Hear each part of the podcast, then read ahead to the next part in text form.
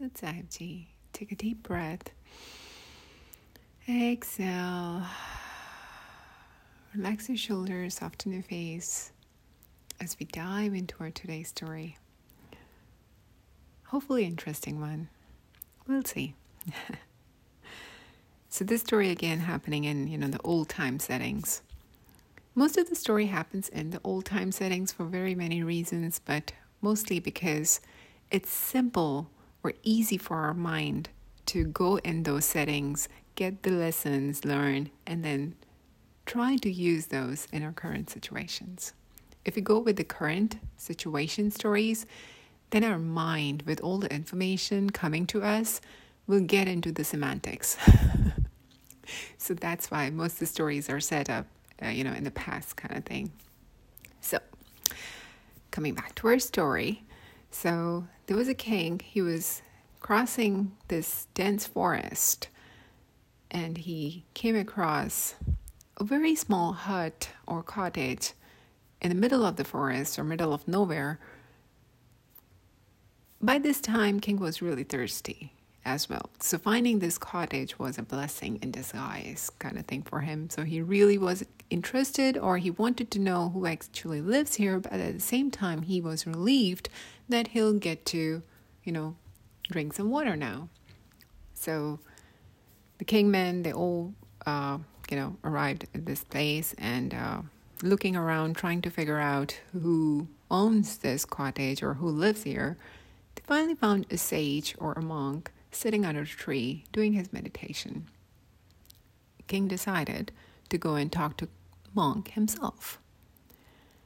This is, or this was a wise king. Not so wise, but still wise.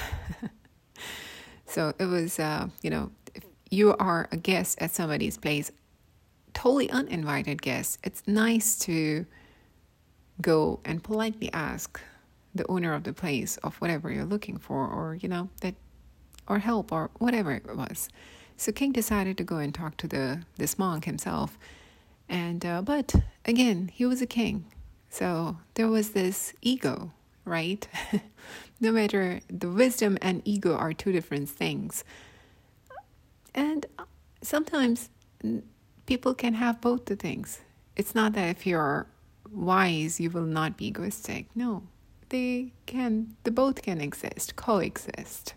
So so the king uh, you know asking this monk first of all disturbing his meditation monk's meditation and saying hey i'm the king. Open your eyes. I'm here and i need water. Hmm. Monk looked you know opened the eyes looked at him and he said okay i'm glad you're a king I am I do have water and I'm glad that I do have water. It seems like you're thirsty and the water is on the other side of this cottage. You can go and get it. king, super surprised. He said, I just announced to you that I am the king. So I want you to go and get the water for me. You know, I am the own the master of this place. So this monk said, Well, apparently this is my house. You're standing at my place, so I am the master of this place. You go and get water.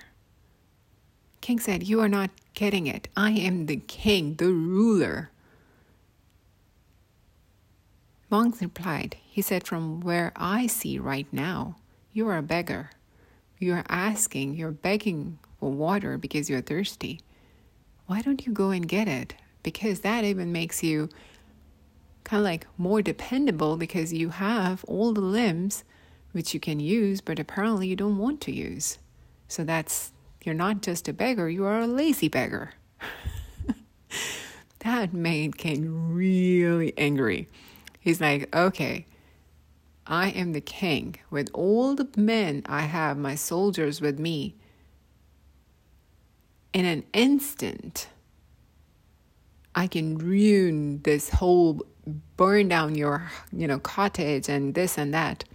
So Monk smiled and said, Well, where I see it from, you have a lot of men you're responsible for.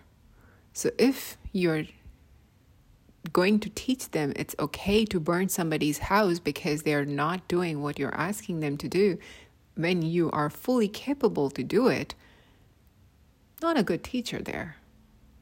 And also, you have to pay for these people's the, these men's salary. So you would want to teach something constructive to them. So from where i see you are a man with a lot of responsibilities and debt. So you must be a good businessman to be able to pay this debt and for a wise businessman teach them something constructive King started to realize his mistakes, but still not ready to accept his defeat. One last try. He said, Go and so King said, Go and get water for me, otherwise I'll order my men to kill you right here, right now. Monk said, Well, you know, so King said, I'll, you know, make my men kill you right here, right now. I have so much power. So monk said, From where I see, you must be a worker of divine, because if it's time for my soul to depart my physical body and you are here to continue or carry that work out, you must be a worker of divine at that point. So I will not hinder or obstruct in your way, so you do whatever you're here to do, but I am not going and getting up and getting water for you. And by now, King was completely ready to accept his defeat because this is not just an any ordinary monk sitting and giving him the lectures. This was a monk showing the king that how in his ego he is the kings are supposed to serve their people. They're not supposed to torture the people. And this monk was just reminding that part of him. If somebody wants to serve the king, that's their choice. King cannot go around asked to be served, asked to be respected without earning it. And King finally started realizing those things. So he finally asked for forgiveness from this monk, went and get the water. and the monk smiled and said, From where I see, you are ready as a student, and I'm ready as a teacher. This story is just another reminder of when the student is ready, teacher appears. Who knew where this cottage came from or the monk came from? But there was a lesson there. Sometimes our ego takes over our wisdom, and we have to curb it down. That's what the story just reminds us about. We ego and wisdom coexist. They may not be the best friends, but they are there. And we just have to watch, always working to increase our wisdom and deflate our egos. With that thought, let you go. Thank you.